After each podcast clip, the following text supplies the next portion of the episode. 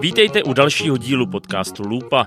Tohle natáčení jsem měl tak trochu za odměnu. Jednak proto, že s dnešním hostem, sociálním a environmentálním psychologem a specialistou na komunikační strategie v ochraně životního prostředí Janem Krajhanzlem je vždycky radost se zapovídat.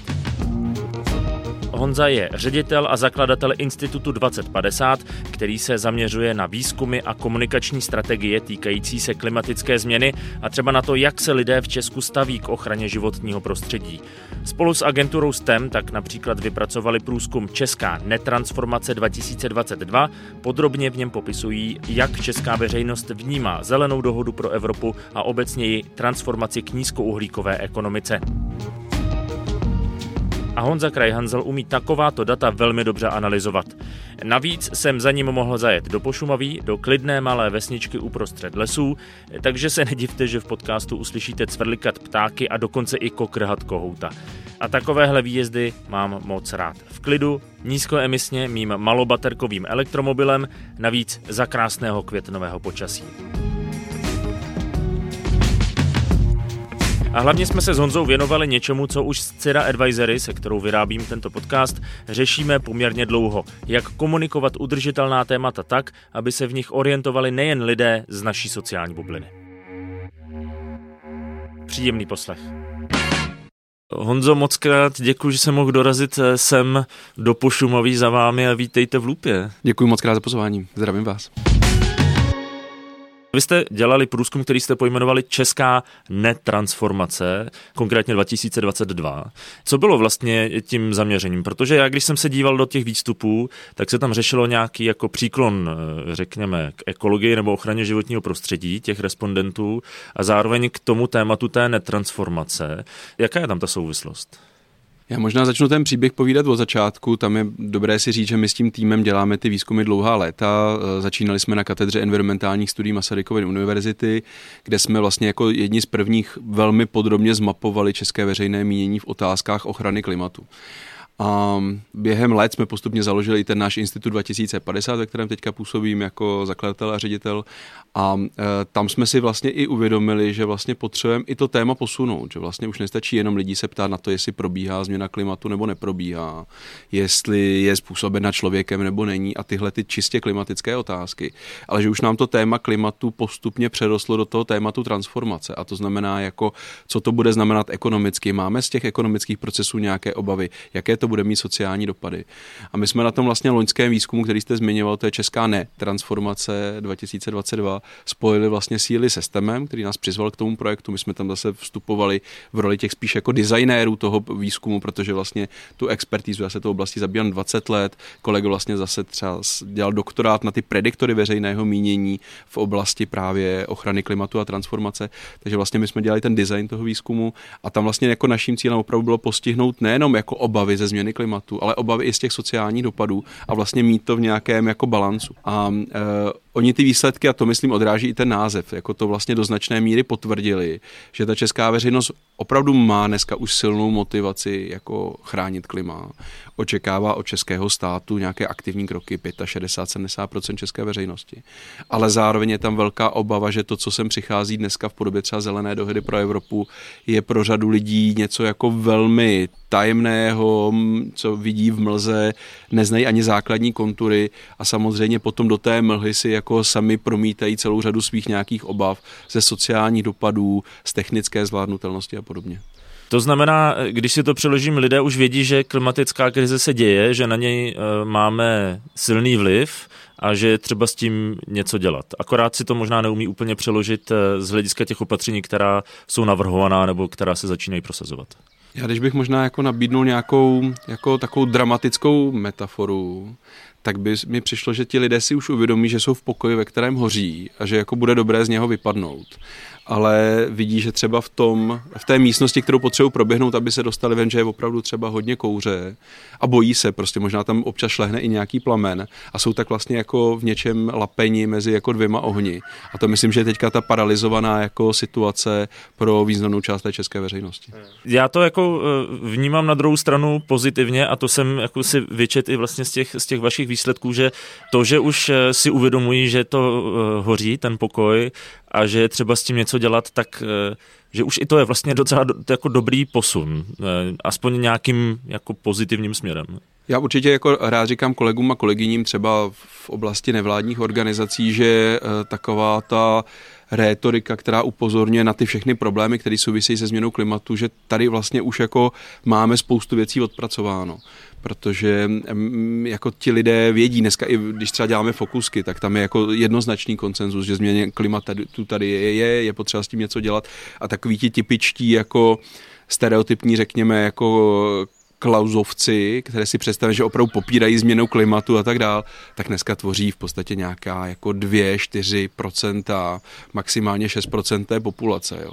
Ale eh, to, co tady jako je ten většinový přístup, tak je jako eh, s ochranou klimatu se musí dělat, něco dělat, ale vlastně nemáme ani základní představu, co. Řada lidí, když se třeba ptáme ve fokus skupinách, co by se mělo dělat pro ochranu klimatu, jak máme třeba v České republice dosáhnout uhlíkové neutrality, tak vám řeknou třeba musíme více třídit odpady. Jo.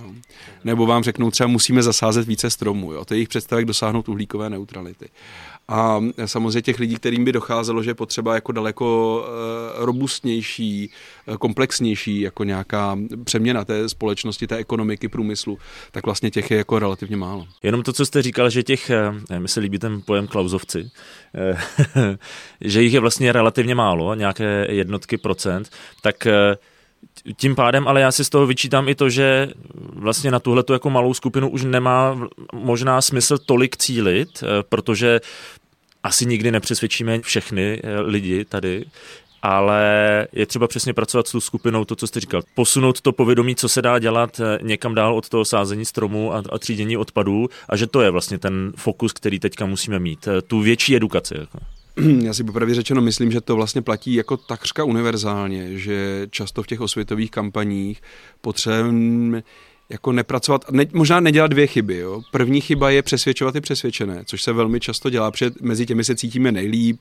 Jsou to lidé, kteří jako o tom přemýšlí velmi podobně jako my, možná čtou podobné knížky jako my, někdy se i stejně oblíkají jako my a mají oblíbené podobné kavárny jako my.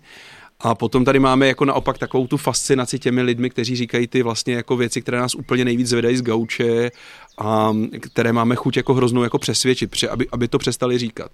A vlastně to je taky skupina, kde velmi málo máme šanci něco jako reálně ovlivnit.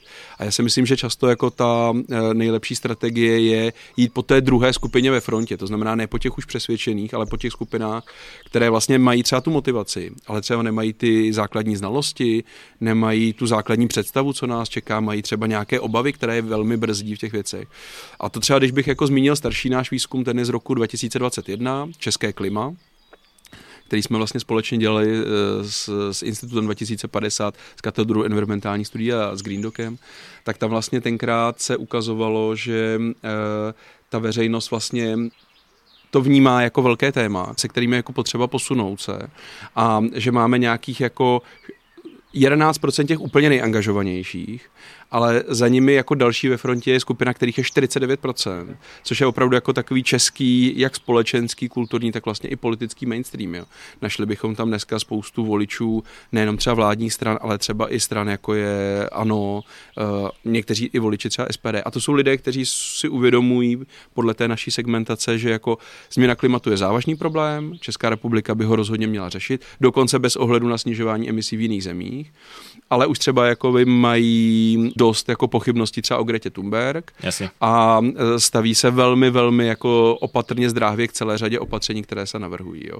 Ale zase na druhou stranu zajímavé, že když se podíváme na tu úplně nejskeptičtější skupinu, kterou jsme si před chvilkou pracovně nazvali jako klauzovce, tak tam je zajímavé, a to mimochodem jako česká data potvrzují velmi podobnou zkušenost třeba ze Spojených států, že i v téhle té skupině, která vlastně cokoliv, co je klimatické, proklimatické, tak to je pro ně prakticky zprosté slovo, takže tahle ta skupina třeba většinově dneska podporuje rozvoj obnovitelných zdrojů.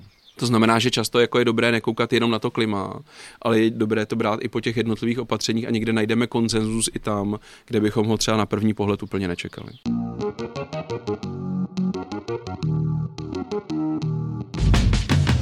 Když se na to dívám, na tu debatu občas. A vy jste tady totiž řekl několik jako takových, eh, bych řekl, citlivých míst, protože třeba Greta přestože já nepatřím do skupiny, která by ji odsuzovala a vlastně jsem nikdy moc neřešil to její pozadí a spíš mě jako zajímalo ten vykřičník, který ona nějakým způsobem vstyčila. Mně vlastně přijde, že to je jenom zbytečně jako polarizované téma, že to je nějaký bod, na kterém se najednou všichni začínáme rozdělovat Greta ano, Greta ne. A že vlastně i to, co jste teďka řekl, že eh, v té, řekněme, jako, to říct, jako umírněné opozici je přesně spousta lidí, se kterými vlastně v principu máme podobný názorový směr, co se týče, eh, co se týče ochrany klimatu a že se vlastně dost často točíme na tom jako pojmenování a že to, že o něčem řekneme, že to je udržitelné, že to je proklimatické a tedy, takže tím akorát vytváříme tu polarizaci, kdy těmhle těm lidem, se kterými máme ten potenciální průsečík, vlastně jenom jako nastavíme to zrcadlo jako ty nejsi ta naše skupina, s tebou se nechceme bavit, nebo s tebou se budeme chtít hádat. Přitom vlastně to společné slovo bychom jako mohli najít, protože když to vezmeme úplně do důsledku a propadneme do těch jako jednotlivých řešení typu jako obnovitelné zdroje, tak najednou zjistíme, že to dává smysl teď nejenom ekologicky, ale třeba ekonomicky, což je teď případ energetické krize, kdy najednou si po x letech všichni uvědomili, že investice do fotovoltaiky prostě nějakým způsobem dává smysl i ekonomicky. Souhlasím s vámi, jako když začnu u té Grety Thunberg, tak eh, my máme pocit, že to může rozdělat veřejnost, ono jí to dost rozděluje. A to teda i lidi, kteří jsou pro klima, tak můžou být proti třeba Gretě nebo proti řadě třeba nějakých protestních akcí. Ale třeba je dobré si říct, že většina české veřejnosti vlastně si nedokáže to jméno Grety Thunberg spojit s žádnými aktivitami a žádnými výroky. Jo. Máme jenom asi 48% znalost. Třeba zmiňovali jsme tady bývalého prezidenta Václava Klauze, tak to povědomí o jeho nějakých klimatických výrocích nebo aktivitách aspoň nějakých, eh, tak má jenom 30% české veřejnosti. To znamená, jako tady prakticky ta česká veřejnost nezná nikoho, kdo by o těch tématech vlastně nějakým způsobem jako by mluvil.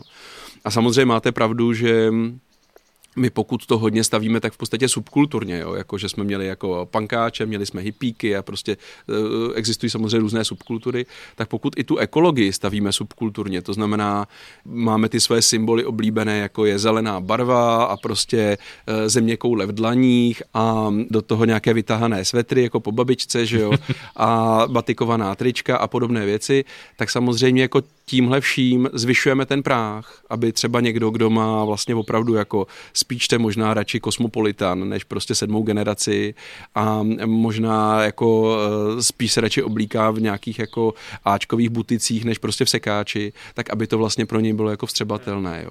A ono to potom samozřejmě souvisí i s tím jazykem, který používáme a tak dále. Takže jako určitě si myslím, že je dneska velké téma, pokud hledáme nějaký společenský konsenzus na těch základních věcech, jako pojďme emise skleníkových plynů, protože jinak to tady v příštích dekádách nebude k žití, tak vlastně budovat celé to hnutí a řekněme celou tu rétoriku vlastně velmi inkluzivně, aby jsme opravdu dokázali tam jako přizvat eh, lidi, jako učitele ze škol, prostě učitele, co dělají, já nevím, pekaře, prostě eh, eh, řidičky tramvají prostě a zároveň lidi třeba, kteří jsou CEO v nějakých zahraničních firmách a tak dál. Prostě mělo by to být vlastně jako dobré, široké hnutí nejrůznějšího typu lidí, kde by se všichni měli cítit dobře a nejenom se cítit provině, že dneska si nevzali třeba mančestráky. No.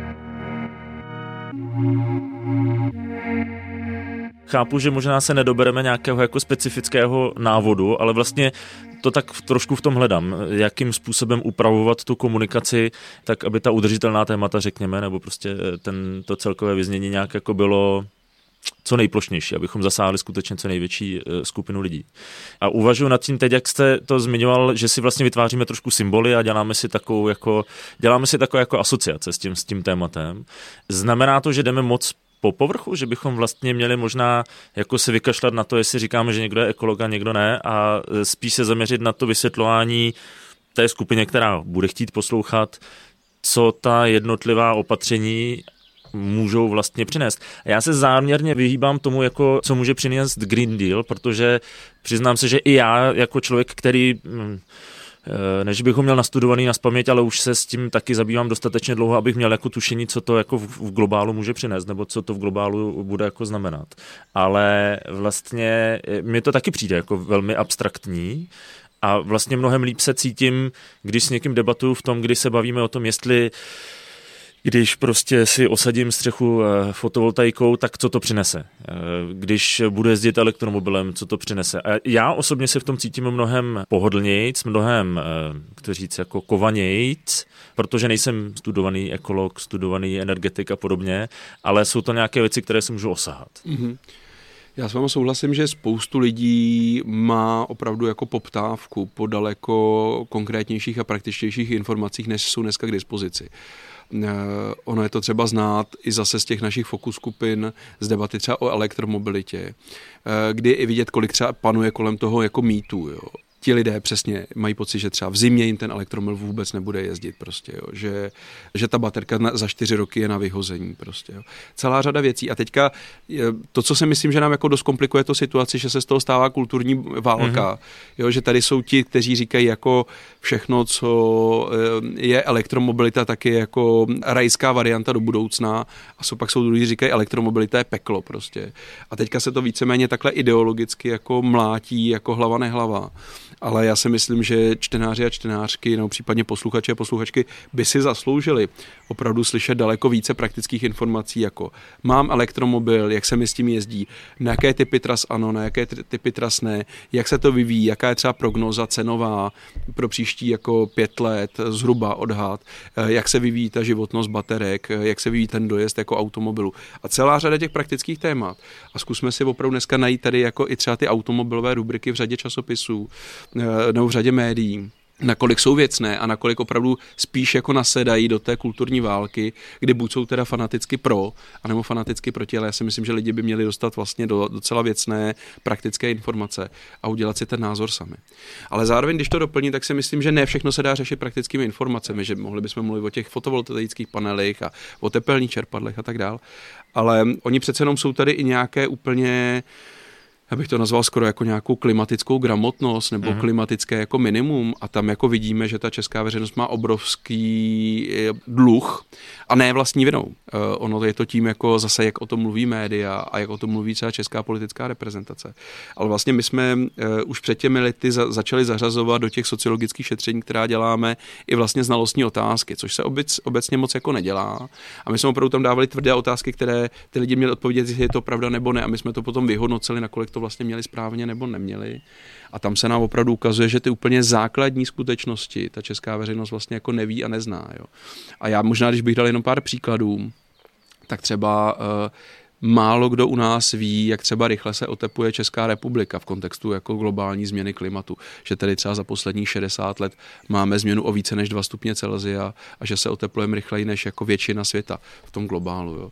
Um, málo kdo třeba zná ten český uh, podíl na té klimatické změně, který když to přepočítáme na naši 10 milionů populaci a nebudeme srovnat třeba 10 milionů a miliardu lidí třeba v Číně nebo v Indii a budeme jako opravdu férový a budeme to přepočítat jako i průměrný Čech versus třeba průměrný Ind, tak zjistíme zatímco ten průměrný Čech má nějak 12 tun oxidu uhličitého ekvivalentu v přepočtu na, na hlavu, tak uh, u toho průměrného Inda je to 2,5 tuny. Jo.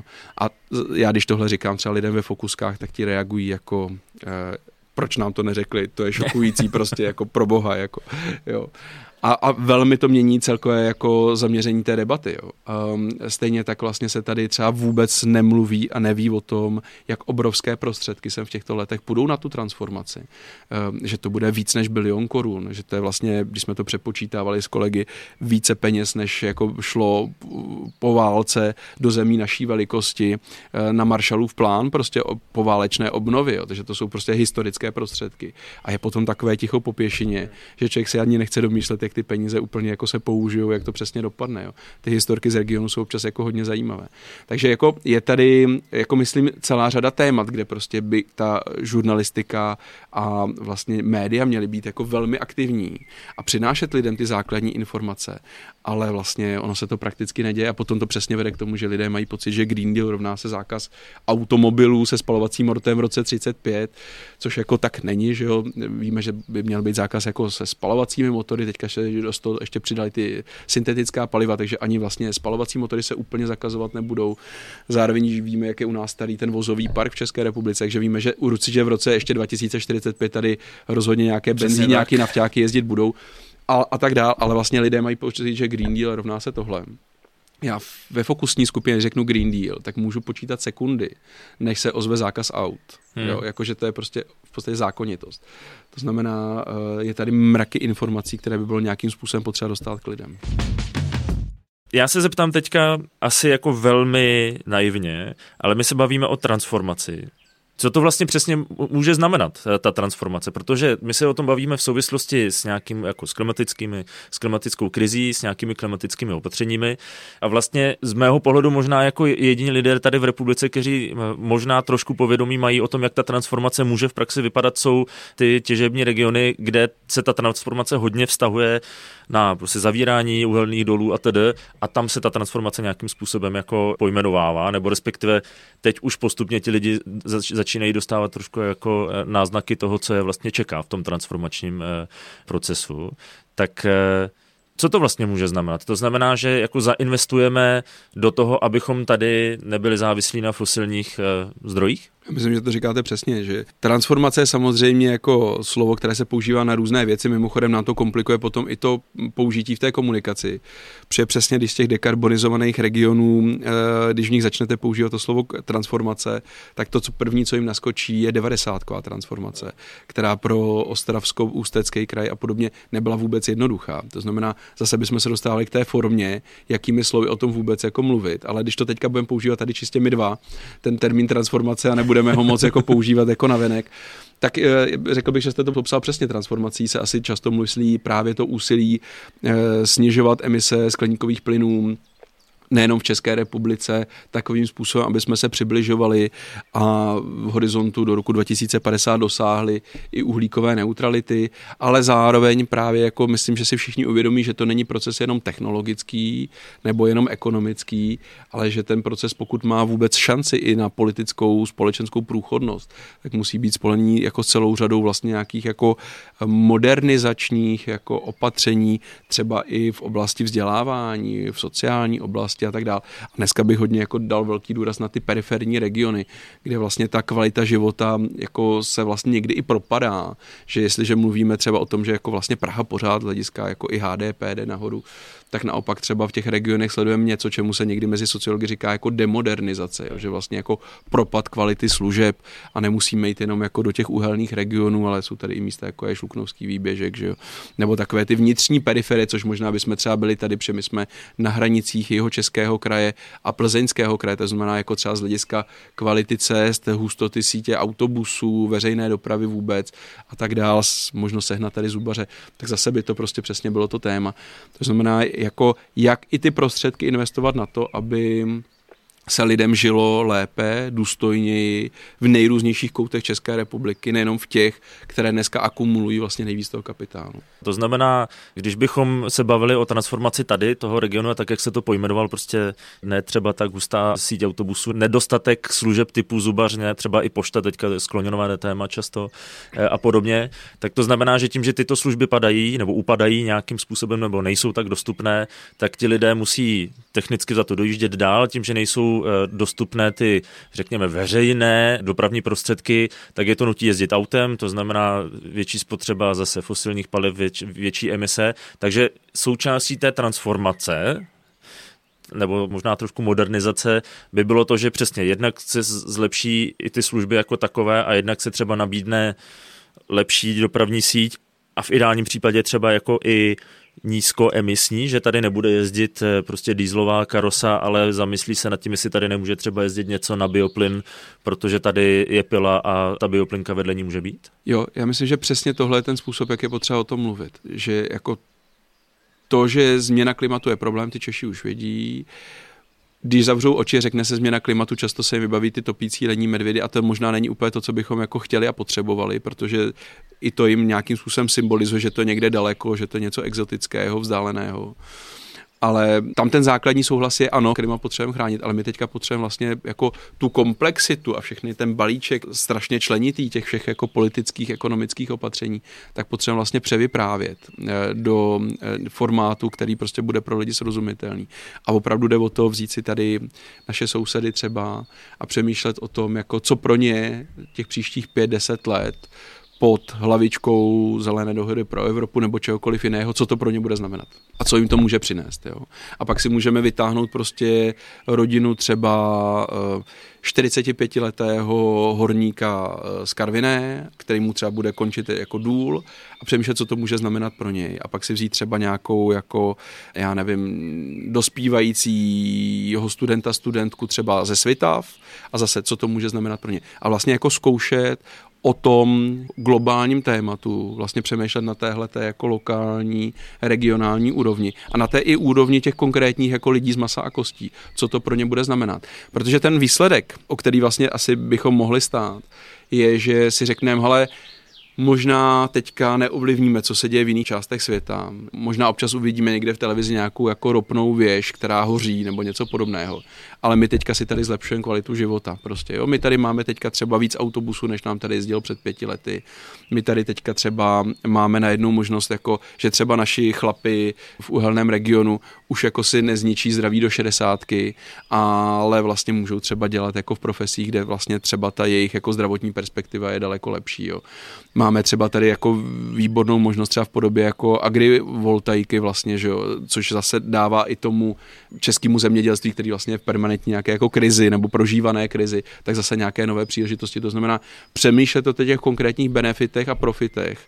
Mimo jiné, co to vlastně těm lidem může přijít. My potom samozřejmě potřebujeme přemýšlet i o tom jazyku, a o tom jako o těch ambasadorech, že o těch témat a o těch základních jako narrativech a tak dál a jak se vypořádat s těmi argumenty, že já nevím, my se tady budeme snažit a Čína nedělá nic, což teda mimochodem není pravda a tak dál, ale jako vlastně myslím, že ano, že jedna ze součástí, důležitých součástí té skládačky, tak jak my to třeba i v Institutu 2050 dáváme dohromady, je opravdu jako mít konkrétní příběh z konkrétních regionů o konkrétních lidech, které ukážou, co to pro ně přináší a jaké příležitosti vlastně nově budou k dispozici. No protože vlastně vlastně ta chyba, kterou já tam vnímám, a to nejsou to jenom média, přijde mi, že to je trošku jako i co se týče jako eh, komunikace ze strany třeba jako politického zastoupení, že se o tom mluví hrozně obecně. Že se řekne, OK, transformační proces, ale Teď jste tady vyjmenoval minimálně tři, čtyři případy toho, jak ta transformace může vypadat, nebo respektive eh, jako různé skupiny, kterých se to může dotknout. A je prostě jasné, že tady na jihu Čech se ta transformace bude týkat úplně jiných eh, řešení, jiné skupiny lidí a jiným způsobem než prostě typově to Karvinsko. Ale že vlastně asi skutečně jako ta komunikace musí být vlastně mnohem detailnější a trošku to jako vrátím k těm výsledkům vlastně toho vašeho eh, průzkumu, že eh, tak, jak jste to říkal, jako ano, obecně souhlasíme s tím řešením, bojíme se konkrétních řešení, protože o nich třeba nemáme tolik informací a potřebovali bychom vlastně vysvětlit, co ta transformace znamená a někoho, kdo ji bude trošku tlačit, ale asi spíš skutečně na té lokální úrovni. To asi neuděláme, takže řekneme, tady v Česku budeme dělat transformaci, sada všechny problémy vyřešené. Možná bych tam doplnil, že přece jenom jako řada těch opatření má dneska některá jako většinou, některá až drtivou podporu jako české veřejnosti, u některých ty pochybnosti jsou a zase je tam ta neorientace té, té veřejnosti, která je daná tím, že o tom ti politici nemluví. Mimochodem jako kolegyně Marta Kolářová ze Sociologického ústavu dělala jako studii, kde třeba analyzovala, jak se mluví v českém prostoru o Green Dealu a třeba ukázala, že vlastně o Green Dealu prakticky jenom výhradně mluví jako ti kritici a populisté. Jo. Že vlastně jako to není téma, které by si třeba adoptovali ty strany, které třeba ten proces chtějí jako nějak zvládnout zvládnout, tak prostě ty o něm jako mlčí a vlastně přenechávají to téma té jako druhé straně ale eh, my tady máme dneska jako robustní podporu pro obnovitelné zdroje. Třeba vždycky vnímáme sami sebe jako tu jadernou eh, velmoc, která by to jádro pomalu stavila jako za, za, za každou stodolou. Ale eh, realita je taková, že třeba i ty obnovitelné zdroje mají, mají nějakých 15-20% bodů větší podporu, než má třeba jako jádro. Takže uh, určitě i platí, že vlastně samotné ta opatření, řada z nich bude populárnějších než třeba ta transformace jako taková. Eh, to, co tam je potom trošku jako eh, neštěstí, je, že samozřejmě řada těch věcí není spojena ani, ani s elementárními znalostmi, jak by to mohlo vypadat nebo co by to znamenalo. To znamená, když se řekne třeba uhlíková daňová reforma nebo uhlíková daň, tak eh, ti lidé třeba zase nevědí to, že se diskutuje o tom, že by byla daňově neutrální, že by opravdu zatížila jenom ty řekněme, emisně náročné aktivity a produkty a naopak by jako ale snížila cenu všech těch, které nejsou jako emisně náročné.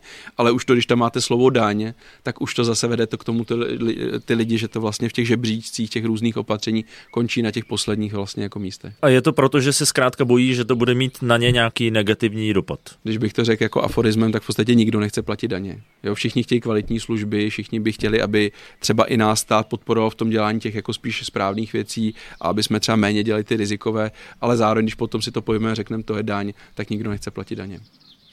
Takže bychom chtěli změnu, ale chceme ji zadarmo ideálně. jako vždycky.